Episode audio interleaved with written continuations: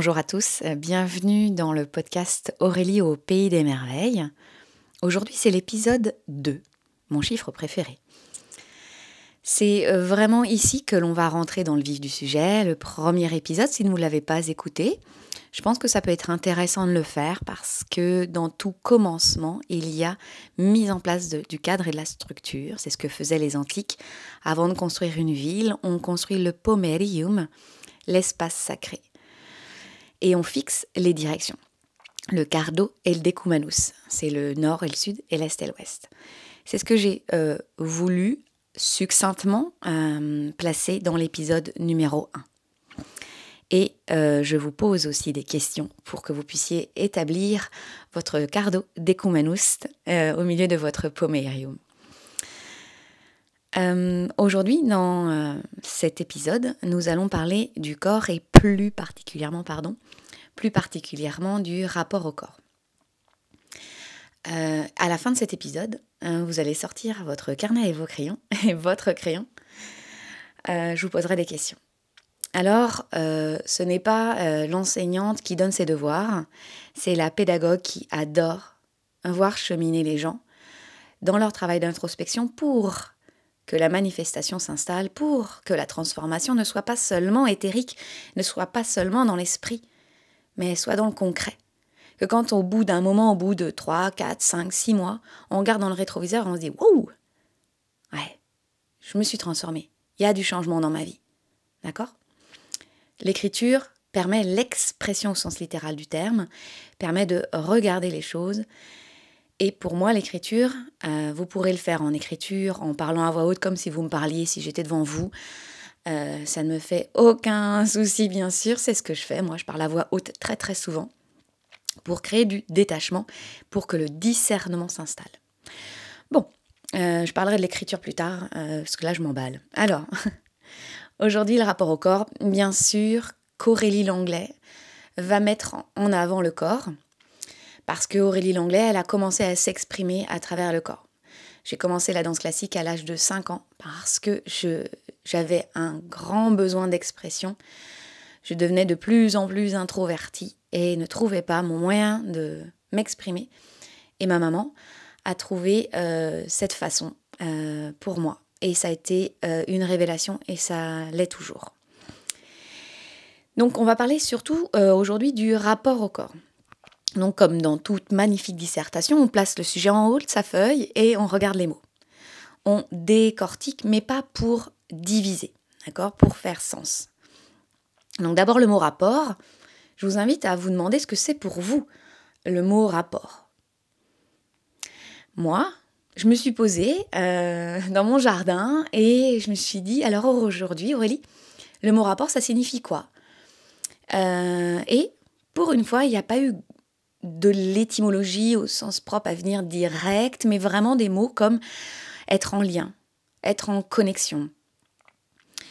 C'est je suis en rapport avec mon corps, je suis en rapport avec une situation, avec quelqu'un, avec un objet.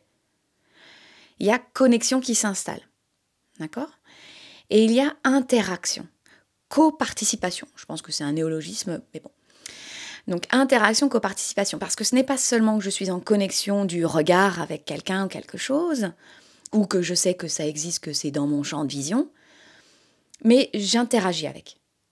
Vous voyez, il y a création avec cette chose ou cette situation pour moi, quand je suis en rapport avec. Avec mon corps, je suis en coparticipation. Et euh, j'aime beaucoup mon néologisme de coparticipation parce qu'il met les deux entités sur un même niveau.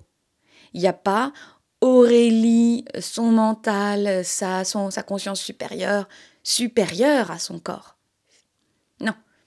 Le corps et Aurélie font partie de la même entité et en fait c'est comme des parties d'un puzzle. S'il manque une partie de mon puzzle, ça vous est tous arrivé que vous cherchez cette fameuse dernière partie de votre puzzle, cette dernière pièce, et vous ne la trouvez pas et votre puzzle, il est moche. Franchement, ça ressemble pas à un puzzle, il manque un truc, quoi. Donc voilà, il y a le rapport et la connexion sur un même pied d'égalité. quand je suis avec mes clientes, je suis en coparticipation. Je suis en lien avec elles, je suis en lien pédagogique avec elles. Euh, c'est pas l'enseignante supérieure, mais l'accompagnante, la mentor qui, qui regarde, qui guide, et puis après, je laisse faire la magie. Euh, donc voilà pour le mot rapport. Pour le mot corps, euh, il y a pour moi dans mon chemin euh, des moments de contraction avec ce corps. Et les textes anciens, mes formations m'ont permis d'allier, d'unir la petite Aurélie quand elle était jeune et la petite Aurélie qui est moins jeune parce qu'au fil euh, des ans, euh, je me suis perdue euh, dans ce rapport au corps. Et les textes anciens m'ont permis de mettre sens et de faire comprendre à mon mental que la petite Aurélie, elle avait déjà tout compris. Et en fait, ce n'est pas un corps, mais des corps. Nous sommes des êtres pluriels, pour moi, et le but, pour moi, aujourd'hui, c'est de recoller les morceaux et de faire sens pour avancer et de me propulser dans la vie. Donc dans les textes, euh, nous avons un corps physique, le plus dense, celui que l'on peut toucher. Vous pouvez le toucher là en ce moment. Moi là, je touche mes cuisses, mes genoux. Le corps physique, vous avez euh, votre corps énergétique, émotionnel, mental et spirituel. Je ne vais pas euh, détailler les corps, les koshas, comme, disent les, comme on dit en sanskrit, aujourd'hui. Si ça vous parle, on pourra le faire si vous le souhaitez. Euh, le but étant aujourd'hui, c'est de pas diviser mais de relier, d'accord? Et pas de voir euh, chaque étape, mais voir ce qu'il vient aujourd'hui, d'accord? On est vraiment plutôt dans le côté intuitif, ce qui ressort aujourd'hui. Moi, j'ai plutôt été placée, je me suis souvent placée dans les corps éthériques, les corps euh, invisibles. Et j'en perdais ma connexion avec le terrestre, le physique. Alors que mon corps d'expression primaire, c'est mon corps physique. Donc il y avait dissonance. Vous voyez, euh, voilà, la dissonance, c'est, tout est dit dans le mot dissonance. Euh, et plus je vais dans mon corps physique, plus mes autres corps s'expriment et s'impriment. Le corps physique, c'est notre véhicule, notre véhicule de conscience. Euh, c'est le véhicule euh, qui nous permet d'agir, d'interagir, de participer de manifester nos plus grands rêves, nos plus petits rêves, nos envies, nos troubles, nos traumas pour transformer et évoluer. Notre âme, elle est venue, elle a choisi ce corps pour se dire, ok, moi, il y a des petits trucs euh, dans, mon, dans ma carte, dans ma charte graphique, qui demandent à être explorés. Je choisis ce corps, cette vie, pour aller travailler. Mhm. Donc ce corps, je le vois, je le vois pas tout le temps, hein, mais de plus en plus, ce corps, c'est un contenant. Un contenant magnifique. Je suis fan d'anatomie. Et pour moi, l'anatomie est philosophique, la philosophie est anatomique. Quand on regarde les sculpteurs antiques, ils avaient tout compris. Quand on regarde les philosophes antiques, ce sont des mathématiciens. Thalès, vous connaissez sûrement le théorème de Thalès. Mhm. J'espère. Sortez vos copies. Pythagore. Avant tout, ce sont des philosophes. La manière de penser la vie de manière pragmatique pour amener de l'harmonie et de la beauté en, connexion entre le visible et l'invisible. Mhm. Ce corps est une magnifique machine, bien huilée, parfois il manque de l'huile, je vous l'assure, aux multiples ressources. Et elle nous, permet, cette machine, de vivre sur cette terre. Ça a été conçu pour cela. Il hein. n'y a pas de hasard à ce niveau-là. Je pense pas. En tout cas, j'ai pas l'impression. Et maintenant, on va mettre les deux ensemble. Le rapport au corps. Euh, d'ailleurs, avant de passer au rapport au corps, hein, vous pourrez vous demander, vous, euh, si le corps, ça vous dit autre chose. Moi, je vous dis, mon entrée euh, sur cela et pour poser le cadre. Donc, le rapport au corps, d'abord, moi je trouve que ce rapport au corps, il change, il évolue. Aurélie, quand elle avait 5 ans, avait un rapport à son corps différent de Aurélie, aujourd'hui à 41 ans. Mhm. Il évolue. Et là, je ne porte aucun jugement. C'était mieux avant, ce sera mieux plus tard. Oh là là, regarde, j'aurais pu mieux faire. Vous voyez, ce rapport était différent, ce rapport sera différent. Parce que la vie est mouvement, la vie est changement. On peut se placer d'un point de vue chronologique. Eh oui, Chronos est avec nous aujourd'hui. Et observer dans le rétroviseur.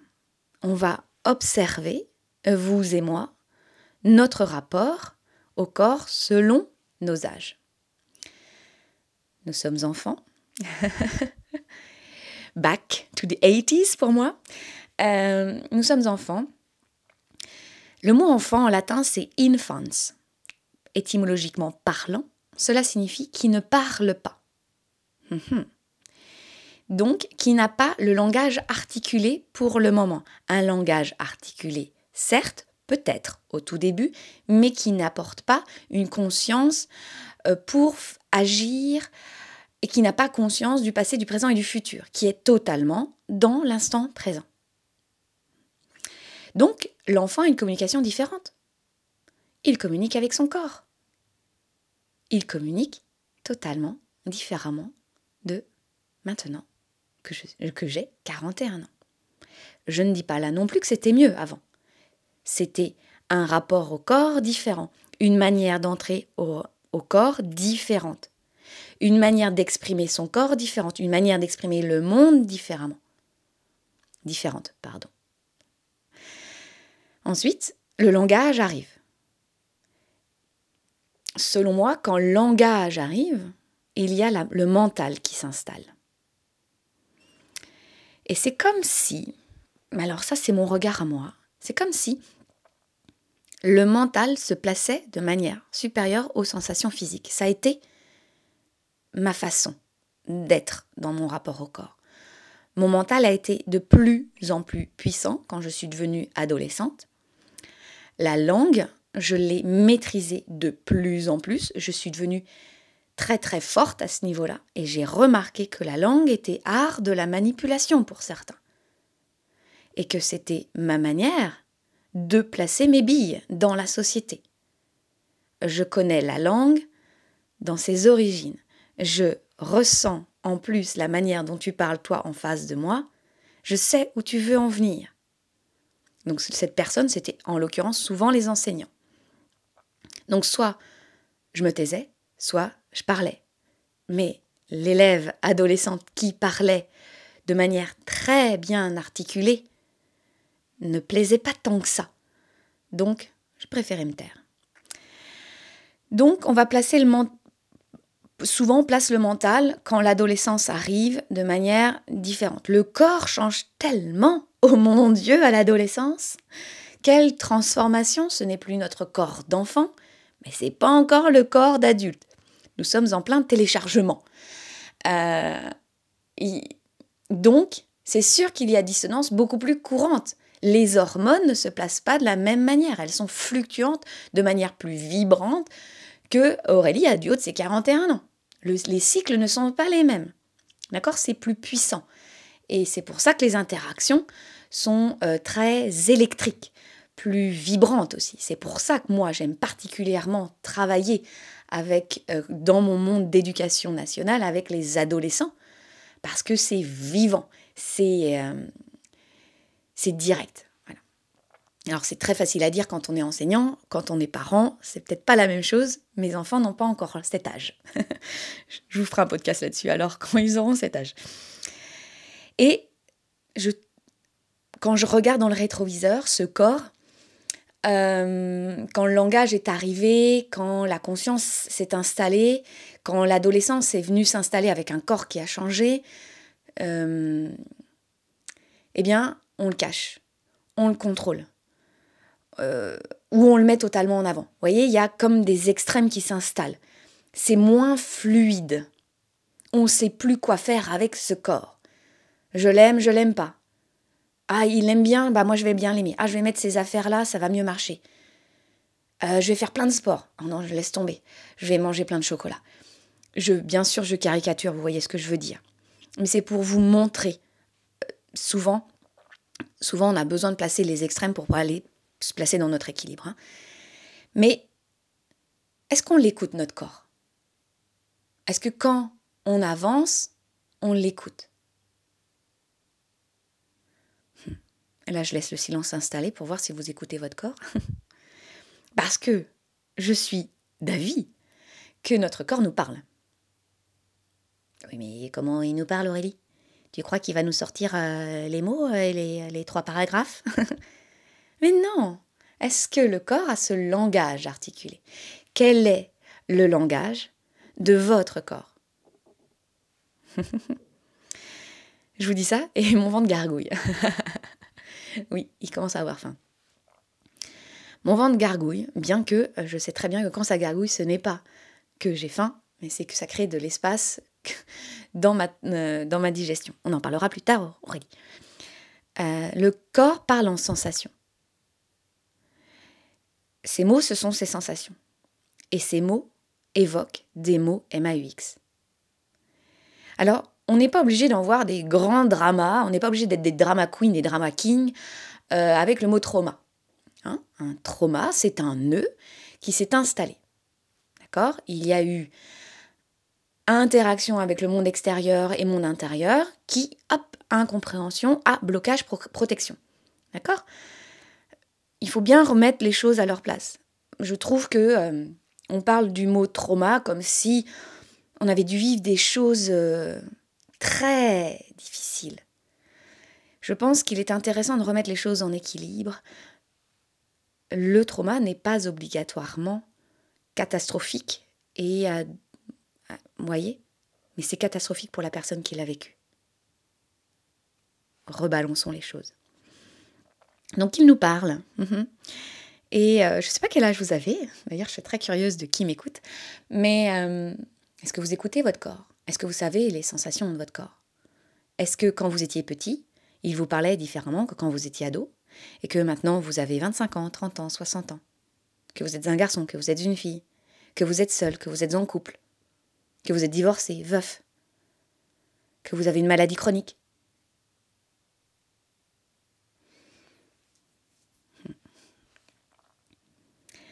Et maintenant, notre corps, alors moi je vous parle de maintenant, mon corps est un corps d'adulte. Euh, quel est mon rapport avec ce corps aujourd'hui? Parce que ce corps a vécu des choses, il a appris des choses, et puis il a cru des choses vraies, qu'il est en train de déconstruire. Moi, par exemple, j'ai 41 ans. Euh, j'ai vécu seule. Euh, je vis maintenant en couple. Euh, j'ai deux enfants. Donc, ce corps a vécu deux grossesses. Ce corps a vécu la danse classique avec une force puissante. Ce corps a vécu les spectacles. Ce corps a vécu les tutus que l'on sert. Ce corps a vécu les mesures que l'on prend chaque mois pour voir si j'avais maigri. Euh, ce corps a vécu la comparaison. Ce corps a vécu euh, l'alimentation différente selon les âges. Et il a cru ce qu'on lui a dit. Il a entendu ce qu'on lui a dit de lui. Ah, tu es petite. Ouh, tu n'as pas beaucoup de poitrine. Et alors là, j'ai vécu des dissonances, je peux vous le dire. En étant adolescente, les garçons n'aimaient pas les petites poitrines, et à la danse, on adorait les petites poitrines. Et je me suis dit, bon, qu'est-ce qu'on fait? Faut me dire. Ben non, faut pas me dire. Qu'est-ce que tu aimes, toi, dans ton corps? J'ai préféré la danse. voilà. Il y a du il y a du paradoxe. Il y a de la dissonance, il y a de la contradiction. Il y a de la dissension entre ce que l'on vit et ce que l'on veut parfois dans ce corps, avec ce corps. J'ai observé des dissensions entre ce que je vis et ce que veut mon corps. Ce que, de quoi je me nourris et de ce que mon corps a vraiment besoin. De ce que j'ai cru savoir que c'était bon et que finalement mon corps maintenant n'en a plus besoin, n'en veut plus. Parce que ce corps évolue, mon rapport au corps évolue la femme avant grossesse, puis après grossesse, n'est pas la même. En plus, j'ai enchaîné deux grossesses. Donc, cette temps de transition entre les deux, pour moi, a été euh, bouleversante. Ensuite, deuxième grossesse, j'ai eu un spectacle qui s'enchaînait, un spectacle de danse. Donc, euh, est-ce que j'ai écouté mon corps? Est-ce que j'ai écouté le corps des autres? Parce que quand nous sommes en postpartum, postpartum, nous sommes en vrai lien, euh, du vrai de vrai avec l'enfant, avec le bébé. J'allaitais le bébé. Donc on est relié chimiquement, hormonalement avec une autre personne. Faire un spectacle quand on sent qu'il faut aller allaiter, c'est vraiment très particulier. Et je me demande où se place la douceur et la force. Est-ce que l'on peut placer la force et la douceur en même temps? Quand je regarde dans le rétroviseur de mon rapport au corps, il y a eu des moments de douceur et des moments de force. Et je me dis maintenant, il est temps d'allier force et douceur. Et je parle aux garçons et je parle aux filles. Je parle à tous les sexes. Je parle à toute entité sexuelle, à toute identité sexuelle qui bouge, qui change. La douceur et la force se placent en chacun et en chacune de nous.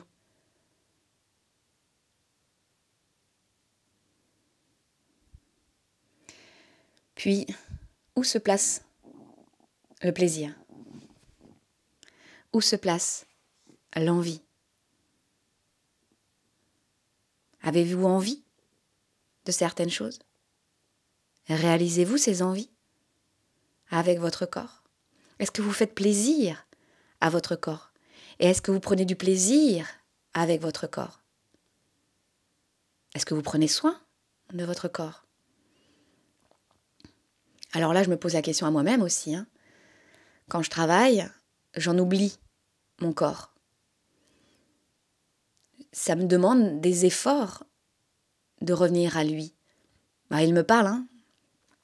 Je, le connais bien maintenant. On se connaît bien, lui et moi, depuis quelque temps. Euh, et, parfois, ma tête me dit Non, non, mais Aurélie, euh, t'as du travail à faire. Vas-y, vas-y, reste à ton bureau et enchaîne. Vous voyez, je suis ce genre de pita, de feu. Enchaîne, enchaîne, enchaîne. On y va. Puis tu vas être super contente après. Sauf que je suis épuisée. Et puis c'est beaucoup moins fluide.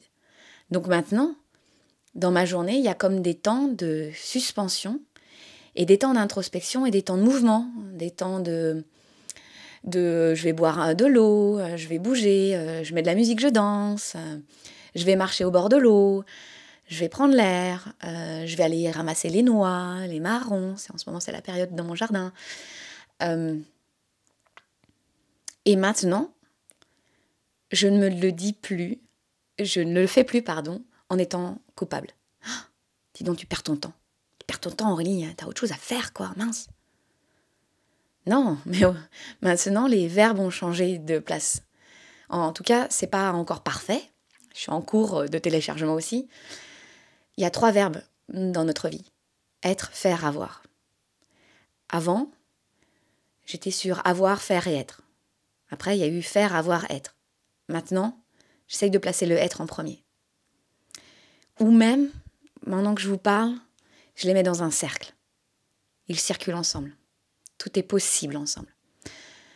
Euh, dernièrement, j'en parlais avec euh, des latinistes. Il n'y a pas à se dire Ah, mais euh, parce que machin et machine font être d'abord que c'est mieux.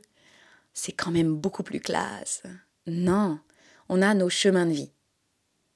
D'accord? Moi, je vous donne ma façon d'être et de faire et d'avoir.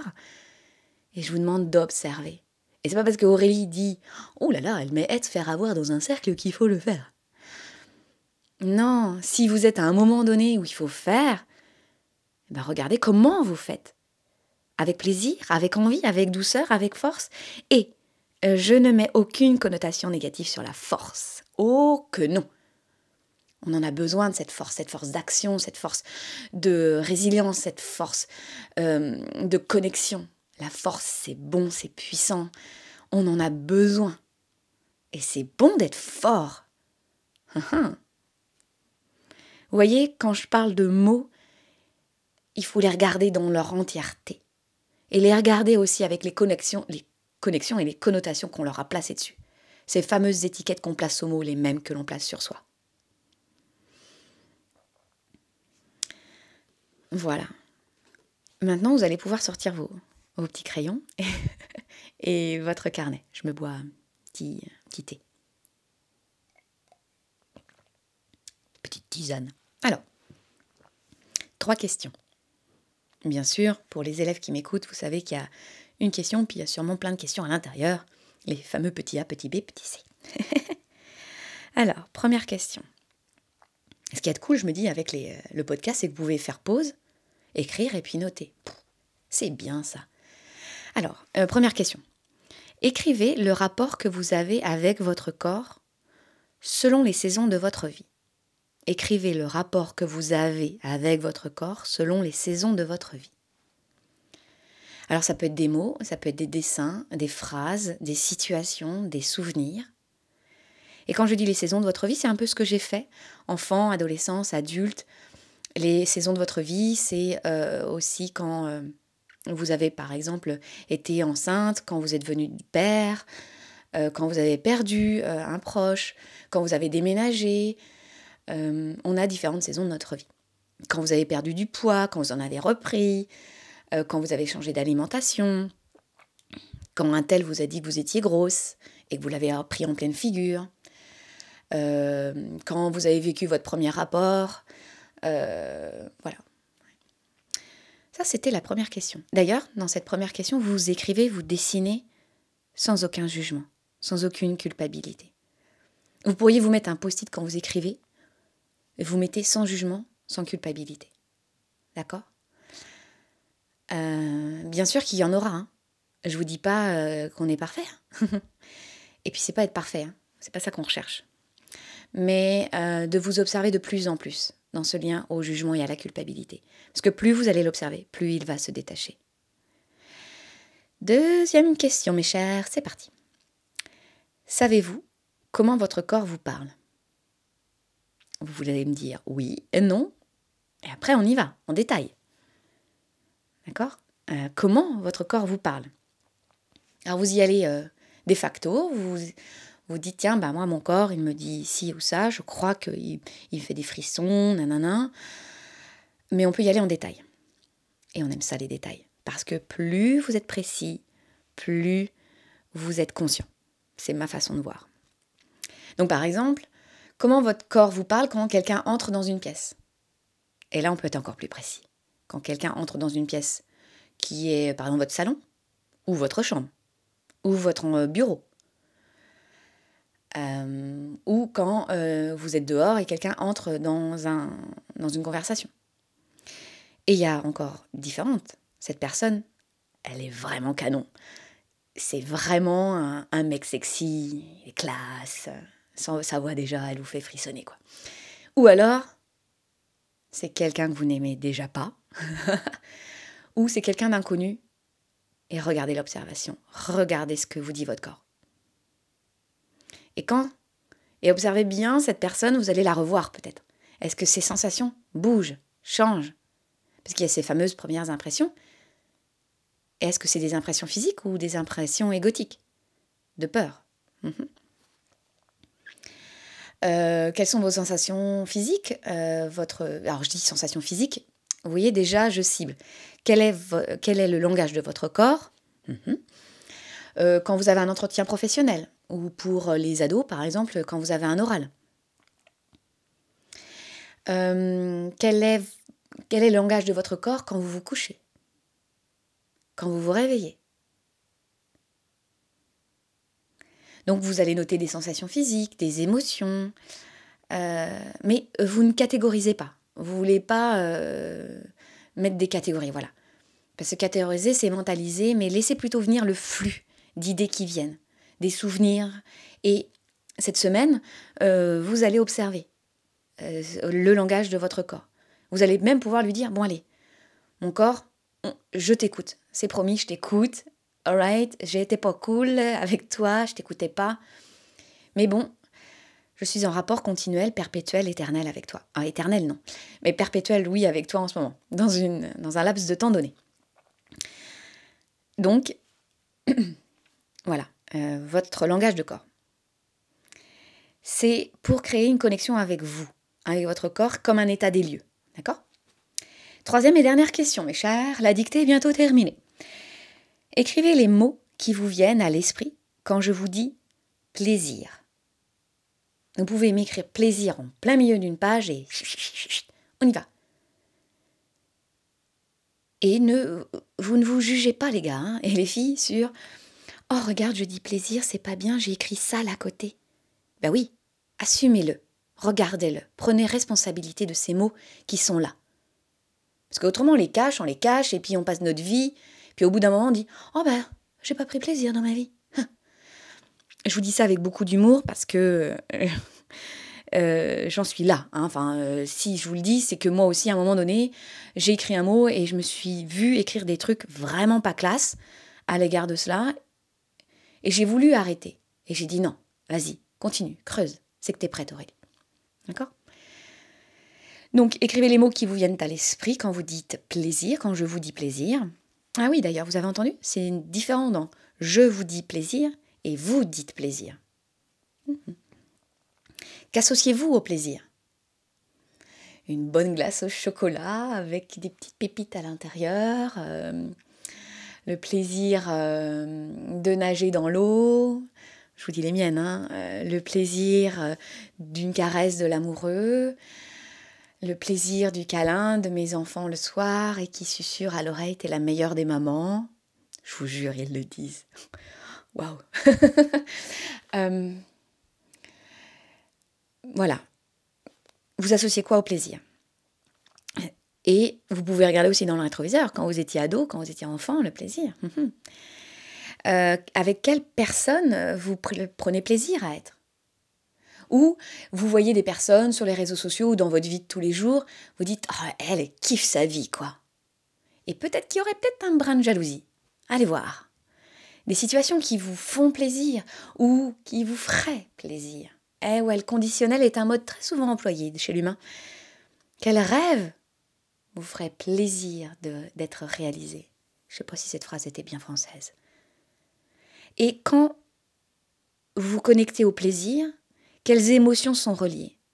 L'excitation, la peur, la culpabilité, la joie. Mhm. Ça fait du, ça fait du travail. Hein vous avez le temps. Keep cool. Pouvez-vous prendre une question pour aujourd'hui ou demain? Vous circulez avec? Hop, prochain jour, vous prenez la question 2 ou 3. Laissez venir. D'accord? On y va. Donc moi, ça m'a fait un réel plaisir d'être avec vous sur ce podcast sur le rapport au corps, cet épisode numéro 2. N'hésitez pas à me taguer sur les réseaux sociaux et euh, ou à m'envoyer euh, des, un mail ou comme on dit sur Instagram, à m'envoyer un DM. ouais, ouais, je deviens Instagram. Et euh, comme ça, la communication s'installe et vous prenez acte de ce que vous faites aussi dans votre travail intérieur d'introspection. D'accord? Ça reste pas l'être morte dans votre chambre.